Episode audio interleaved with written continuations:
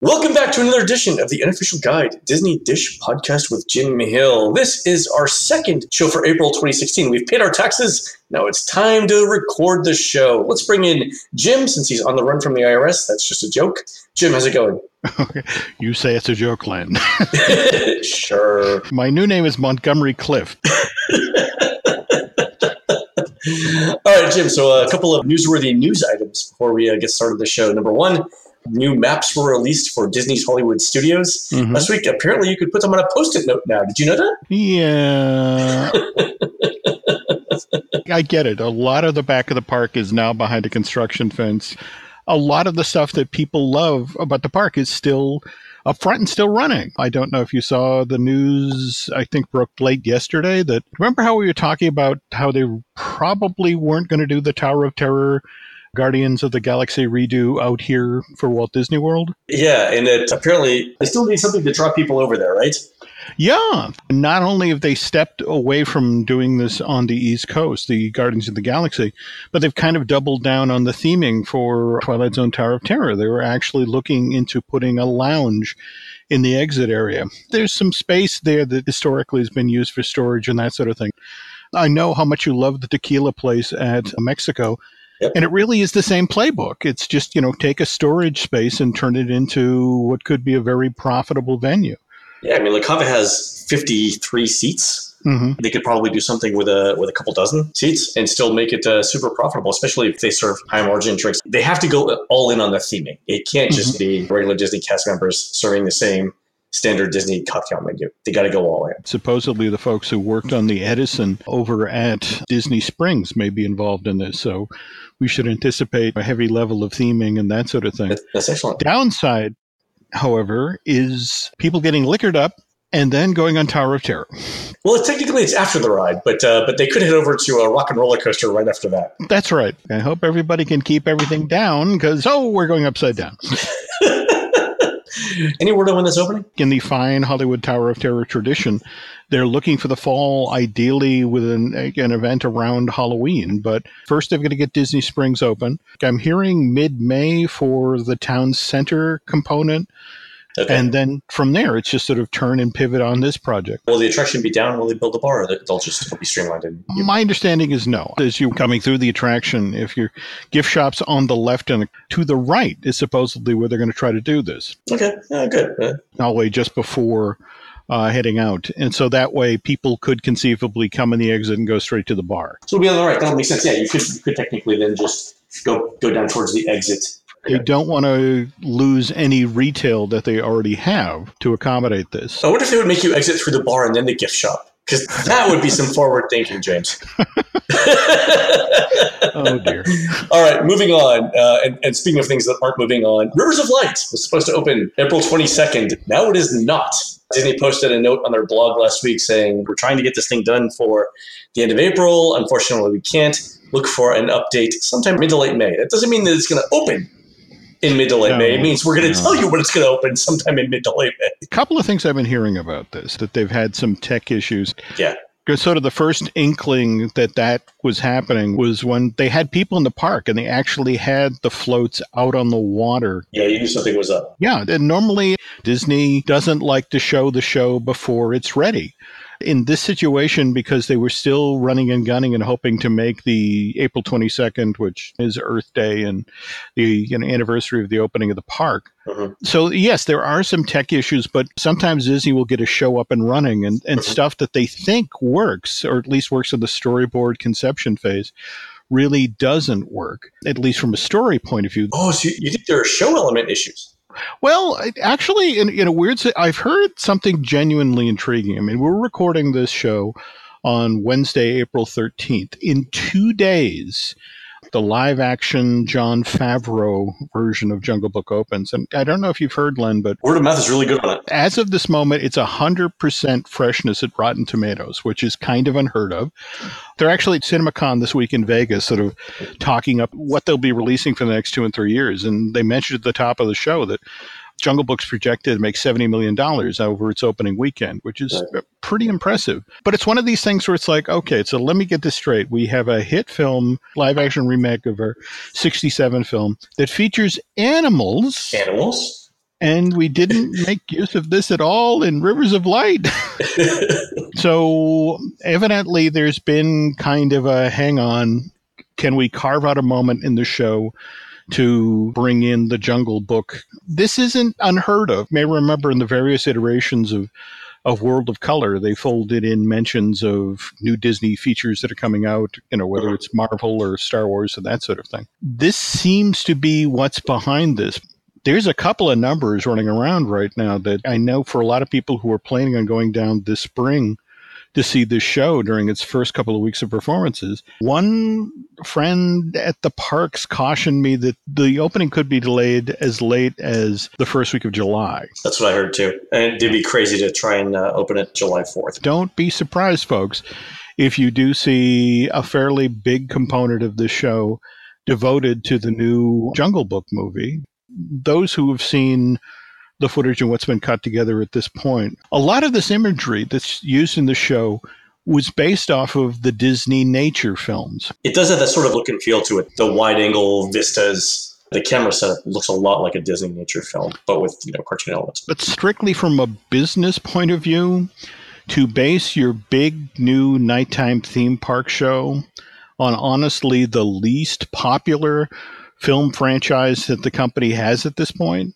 Don't get me wrong, I, I love the Disney Natures films personally. I appreciate the art and the craft of these things, but they just haven't done any business, Len. I mean, right. they come out you know they do 20 or 30 million dollars and then just sort of fall off the table and while it's good that disney does these that's not going to make the turnstile spin. So the fact that they suddenly have the Jungle Book emerging as this giant hit is something that they're kind of immediately pivoting on. And it's like, ooh, let's put that in there. We can use that to promote the show. And that gives them the additional time to sort of deal with these tech issues. Still a beautiful venue. Other upside of this is it will give them time to sort of address the whole where the hell are these people queuing up issue. Right.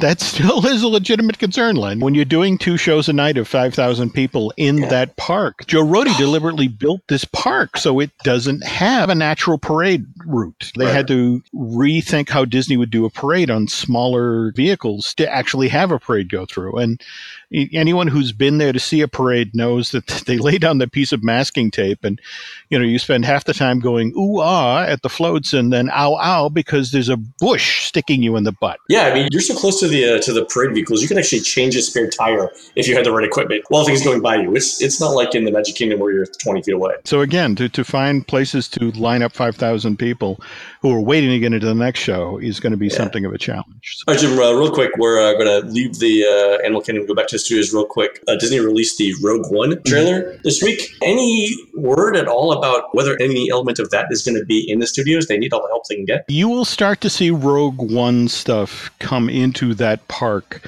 probably in late August, early September. Okay. The studio is very, very, very high on this film. In fact, one of the worst kept secrets about Rogue One is that Darth Vader is in this movie the teaser trailer that just came out really makes no mention of Darth Vader. But right. much in the case of how there was the teaser trailer for The Force Awakens, and then there was the trailer where everybody lost their mind because the final image, Chewie and Han, Chewie, we're home. Yeah, yeah. The next trailer, folks, reveals that Darth Vader is in this thing. Ah. Watch the collective world lose its mind. Because, oh my God, Darth Vader. And this is not wounded Darth Vader. This is Darth Vader at the absolute height of his powers when he's the absolute scariest in the Star Wars universe. So there's some really cool stuff coming. So this is a film that once that drops, people are going to get really, really, really excited. You're going to see another wave of people go into Launch Bay deliberately to see this. And the other big news, while they have not officially revealed this yet, and mm-hmm. I think they probably won't roll this out until the model of Star Wars lands actually debuts. But this thing has a name now, Len. It is? The Star Wars Experience. Not land, experience, because the idea is that when you go into this incredibly immersive environment or a planet on the outer rim that's a gateway to all the other worlds in the Star Wars universe, this is going to be an amazing experience. So why not just call it an experience? You know, it's kind of literal in its name. Yep. Mm-hmm. Uh, okay, all right. Maybe that's the trend here in the 21st century. Just call it what it is. That's right. Naked cash grab land. Come on, in, kid. Maybe a little too literal, Jim. Okay, Little, okay. Back it up a little bit. Just, just right, a little. okay, okay. A little more marketing. A little more marketing. There we go. All right. All right, let's move back to the Animal Kingdom real quick. Today's show is on the history of a well-known and well-loved attraction in the Animal Kingdom. It's one that gets you very, very wet. I am talking, of course, of Kali River Rapids. Mm-hmm. My experience with Kali River Rapids is is this. When I think of the ride, I think of, Mhm. of two things. I think of the longest, most elaborate, and detailed queue in the entire history of Disney theme parks. And then two, getting really, really wet on a relatively short ride. Those are the two things that I think of when I think of this ride. What were the Imagineers going for? Well, you know, normally you think about an attraction like this. Okay, so it opens at Animal Kingdom, March of 99. It actually missed the opening of the park due to they had to sort of concentrate their efforts on back of the house stuff. Because again, you want the doors to lock in the gorilla pen. Yeah, you know, That's really the first thing on the punch list, as opposed to will the water plume open or, you know, will the tigers run loose in the park? Because that'd be bad. locks. Locks are at the top of the list. So again, this opens in, in March of 99. So you think, okay, they developed in the park and the early 90s. So the idea for this thing must be five or 10 years old, right? And it's like wrong. This attraction, if you really dig down into it, goes as far back as the Disneyland prospectus in 1953. Really? I kid you not. This is from the original pitch for Disney's Wild Animal Kingdom theme park, which in this thing that they, they focus grouped in June of 93, the attraction was described as follows. The Asian safari, Tiger River Rapids, will be completely different from the African safari. It's a river raft ride. The Asian safari will take guests upriver on a flexible river raft deep into the heart of a pristine rainforest. Exotic wildlife from Southeast Asia, leopards, orangutans, rhinoceroses, monkeys, and elephants live along the banks of the river amid towering trees and tumbling waterfalls. Now, you notice anything different from what was proposed, Len, to what was actually built? uh, animals, for one thing. Well, there you go. you know, Wow, that sounds great. What was the, what was the original name of it? Tiger River Rapids. I love that name. The problem was, of course, that if you promise tigers, people expect to see tigers. You know, you know, the weird thing is that even back in Walt's day, you know, he wanted you to be on a boat. He wanted you to be looking at live animals. I mean, just want to cite the passages where the parallels are a little eerie. True Life Adventureland is entered through a beautiful botanical garden of tropical flora and fauna. Here you can see magnificent plumed birds and fantastic fish from around the world, which may be purchased and shipped anywhere in the U.S. if you desire. I want to pause there for the notion of, oh, honey, we need the toucan. Come on. Yeah, exactly. Just get me the samurai fighting fish. We'll carry it with us the rest of the day. It'll be Well, fun. let's, let's just bring, we'll bring the monkey with us on the rides. Who would There we go. right? There we go. Now, speaking of which, okay, a river borders the edge of True Life Adventureland, where you embark on a colorful explorer's boat with a native guide for a cruise down the rivers of romance. Not a jungle cruise, a river of romance. Things have changed. Yep. Yeah, I get that. In this version, you were gliding through the Everglades past birds and animals living in the natural habitat. There were going to be alligators along the banks, otters and turtles playing.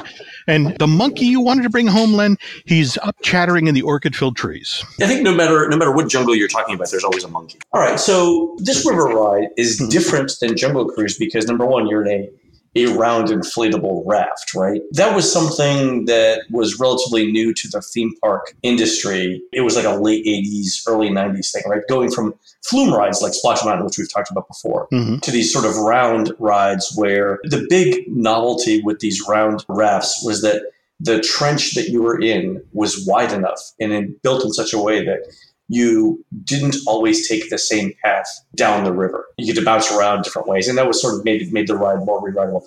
Jungle Cruise wasn't this. Did Disney always envision this as that kind of ride? Disney doesn't develop its theme parks in a vacuum. In the the 1980s, whitewater rafting became popular as something to do in the Americas and Yeah. Theme park operators just looked at this idea and well hell we can do this in a controlled theme park environment so the very Right. thing you're talking about Ode, sculpting a trough and then putting the water pumps in in such a way that you, you could have this controlled environment I- you know the weird thing is you take something that's as exciting as whitewater rafting. And in fact, uh, Bob Wellbaum, again, the, the gentleman that you and I both work with, he was a whitewater rafting enthusiast for a long time. Didn't isn't that in fact one of the first books he wrote about? Yeah, Bob was a a whitewater rafting guide. Yeah. Uh, so the theme park industry takes a look at this and it's like, you know, this this truly outdoorsy, exciting thing is like, wow, we can make this palatable for the folks who would never actually want a whitewater raft, who would never risk their lives. And so, you know, you saw this get walked out into the industry in the mid to late 1980s. And the Imagineers don't work in a vacuum. They pay very close attention to everything that goes on in the industry. And they saw how popular these things were. And the project that predated Animal Kingdom was Disney's America. One of the key parts of that park was Native America, and they had a Lewis and Clark raft ride. And this was going to be Disney's first whitewater raft ride. The entire land was kind of built around they sort of do that oblong oval shape which is you know kind of the traditional this is how we do a whitewater raft ride. Because it then it makes it easier to maintain. It also makes it easier if there were safety issues you are going to stand in for Sacagawea. Get on this raft and you know you go through this environment that represents what America was like back in the the early earliest days. And of course, everybody knows what happens with Disney's America. It didn't have the support that it needed from both the historical community and the blue bloods of Virginia kind of rose up and did the whole not in my backyard thing. Right. So the project got shut down, but Disney had done all of this work and this research on whitewater rafts. And of course, here's Disney's Animal Kingdom coming along. And I think another thing people need to remember about Animal Kingdom, the whole notion was that when they were pitching this to the board, and Joe Rohde had to make three runs at the board before he finally get this thing approved. What ended up happening was that their early concerns were why would we go after the animal uh, theme park market, particularly in Orlando? I mean, we've got SeaWorld less than 10 miles away from property. And if you head over to Tampa, you've got Busch Gardens, Tampa Bay. And right. about the time that Disney was getting very serious about doing this, Anheuser-Busch had just bought SeaWorld and Busch Gardens from Harcourt Brace and Jovanovich and was making all this noise about putting money into these two parks and, and making them showcases for their brand. And it was Disney was like, why would we compete with these guys? Yeah. They've already got a two decade jump on us and on the animal lover crowd. And, you know, all of our people come to Orlando for rides and attractions. I mean, that was the the hard lesson that they took away from Epcot. Is like, yeah, they come here to shop and eat, but they really want some rides. You know, in fact, as we were just talking about with Tower of Terror, if you think about it, that park opens in '89 immediately people came away from it and said, well, look, it was fun, but there's not enough rides. So there was this huge push to get a big ride in place for that park. And that was what Tower of Terror was. So anyway, to double back to Animal Kingdom, the one of the ways that Joe sold the the park to, to folks is like, look, what we're going to do is have each land, whether it's Africa, Asia, Australia, whatever, will have a easily recognizable Disney theme park attraction in it, so that people know, oh, it's animals and rides. You know, the Kilimanjaro Safari. It's a ride in an open truck through 110 acres of of animal enclosure. But let's remember how it originally ended. Suddenly, you're being shot at by poachers, and your vehicle speeds up, and you drive through Geyser Field, and your last moment is with a cute little animatronic elephant before you go to the offload area. So, you know, there was a real overlay of what Disney did best. Likewise, if they'd gone with the original plan for Tree of Life in the very center of the park, uh, it was basically going to be the world's largest version of the Swiss Family Robinson House. Uh. You know, it was supposed to be able to climb up the top of it. There were going to be actual places where you could look out on the, the 580 acre park in all directions. And in fact, in the very first iteration of this, there was going to be a restaurant up there. We did finally get a Himalayan themed section with, with Expedition Everest in 98 or thereabouts.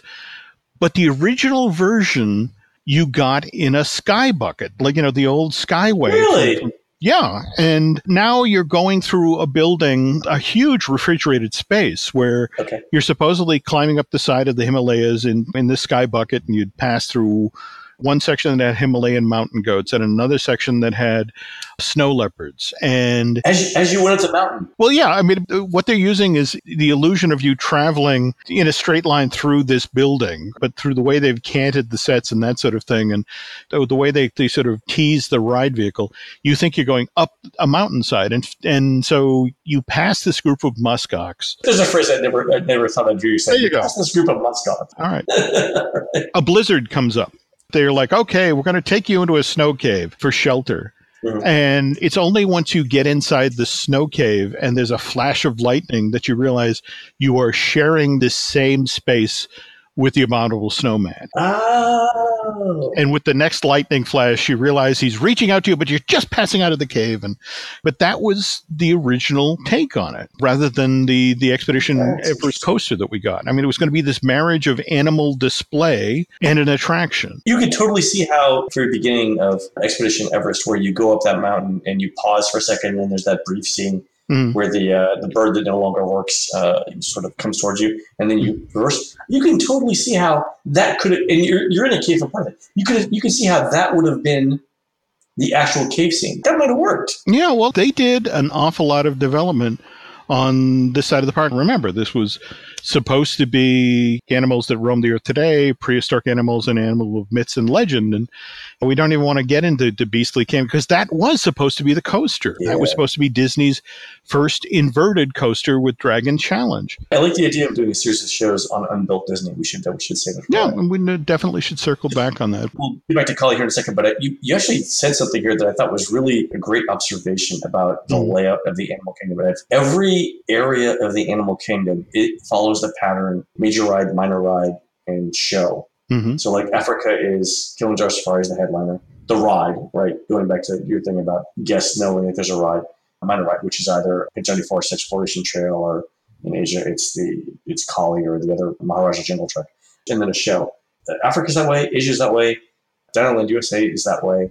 Pandora won't because it won't have a show at least to start with, but maybe it'll have character greeting or something else. That's a, that's a really interesting pattern. you want to give people enough to do and a sense of value that if you think of how layered animal kingdom is between putting in small animal exhibits like say around the tree of life The Discovery Island trails, yeah, yeah which are fantastic by the way. they do a great job but sliding back to the jungle cruise and, and the whole notion of well you can't have live animals because they sleep during the day. They go hide in the shadows during the heat. It's not a good show value. But walt still wanted to have animals in the park. So you know within the first six months of the park being open you see the mickey mouse club circus Right, come in. now i know on our disney dish shows we've actually talked about this but there's an incident len that really colored how going forward why Disney did what it did for with animals at the park. I don't know if we talked about this before. Disney actually went out and bought this collection of antique circus wagons and had them fixed up, painted for this parade. And so every day they would send the parade through the park toward the middle of the circus's run. They were using this for advertising because p- people just weren't attending the, the circus. They weren't going back to those tents back there. So this this became a very crucial component of hey, there's a circus at the back of the park, and you should go there. Uh, among the wagons that's featured in this parade was the Hagen split wagon. If you've ever seen a movie of like a circus parade, it's literally a wheeled cage with a wooden partition down the middle. And to one side they have one animal, and the other side they have another animal. What ends up happening is that on one particular day during the parade, on one side of the cage, they have a tiger. And on the other side of the Hagen split cage, they have a panther. These are two animals that are featured in Professor Keller's Jungle Killers show, which, which, if you can believe it, is an act that went on before Annette and the Mouseketeers. I don't know how it happened, but during the parade, they are on Main Street, USA. Somehow the tiger gets its paw under the partition and the panther now begins to chew the tiger's paw off Ah, in front of the general public. Okay. nature, red, red tooth and claw. know- Come on, kids, let's watch nature in action.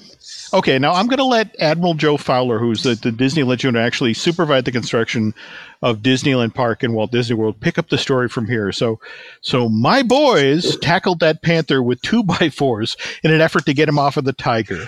By the time we finished, we had destroyed fifteen thousand dollars worth of cats. this is why there are no cats in Kali River Rapids. Seriously, this really colored how Disney Oh, moved forward with animals in the park. You remember that napkin that he drew on for Walt Disney World and sort of laid out how he wanted the park to be with like Epcot dead center? right, yeah. World Drive went right through the, through Epcot.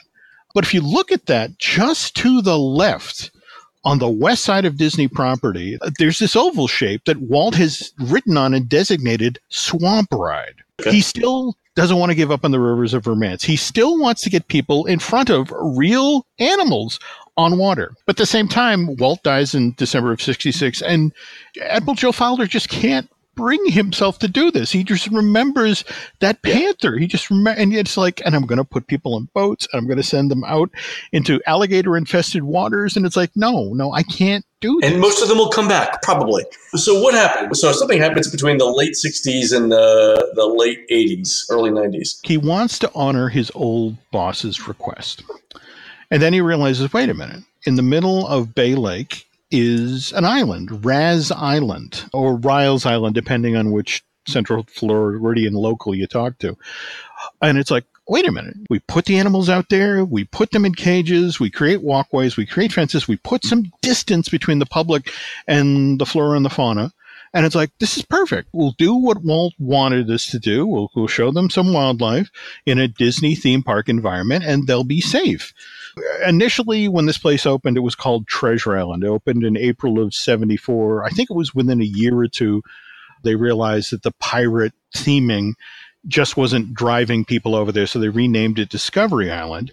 The terrible thing is that from the moment they opened this place, Disney cast members found themselves battling with the Central Florida wildlife. I mean, never mind the guests, the cast members found themselves battling. And uh, what I'm talking about in specific land here are turkey vultures. Oh, really? Anybody who's been to Florida has seen these birds sort of wheeling through the sky. And what the turkey vultures did almost from the moment they opened, first they'd land and eat whatever food Disney laid out.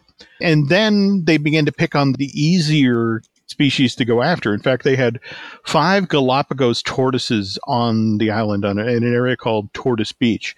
And the turkey buzzards repeatedly go after the poor tortoises. They peck at their eyes, they go after their exposed limbs. So it really got ugly fast there. They had beached a faux wreck. It was supposed to be the Hispaniola from the Robert Louis Stevenson Treasure Island story. And then they had artfully laid out a plastic skeleton of a pirate who clearly been part of the wreck and died, and here is beach bones lying on the beach. And they put them out one day, and the next day came back, and the bones had been scattered across the entire beach because a flock of turkey vultures had landed. Dinner's on, and it's like. What kind of cruel joke is this? This is plastic. You know, they kept, they, they, well, no, the next bone will be real. And it's like, no, it's not. After a couple of years of this going on, Disney had clearly had enough.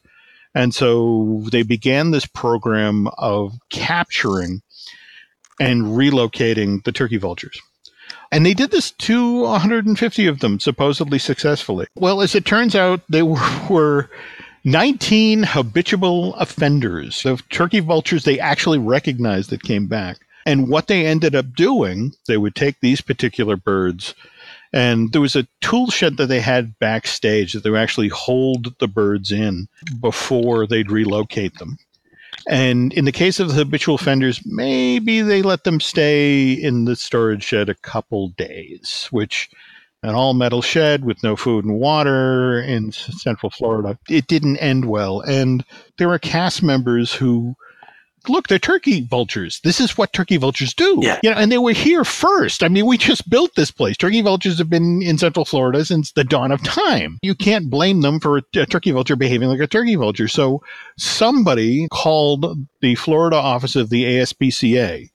And after a two month investigation in the summer of 1989, Walt Disney World found itself facing 16 state and federal cruelty to animals charges for the turkey vultures. It gets worse, Len. In January of 1990, the company had to pay a $95,000 fine with the bulk of that going to the Florida Game and Freshwater Fish Commission in exchange of getting all the animal cruelty charges dropped and to avoid prosecution of the five Disney cast members who'd actually been the masterminds behind throw the turkey vultures in the metal shed and let them cook alive scheme. Uh, you know, obviously Disney got a really big black eye, especially among animal activists during this period. You know, I mean, the company made commercials as part of this.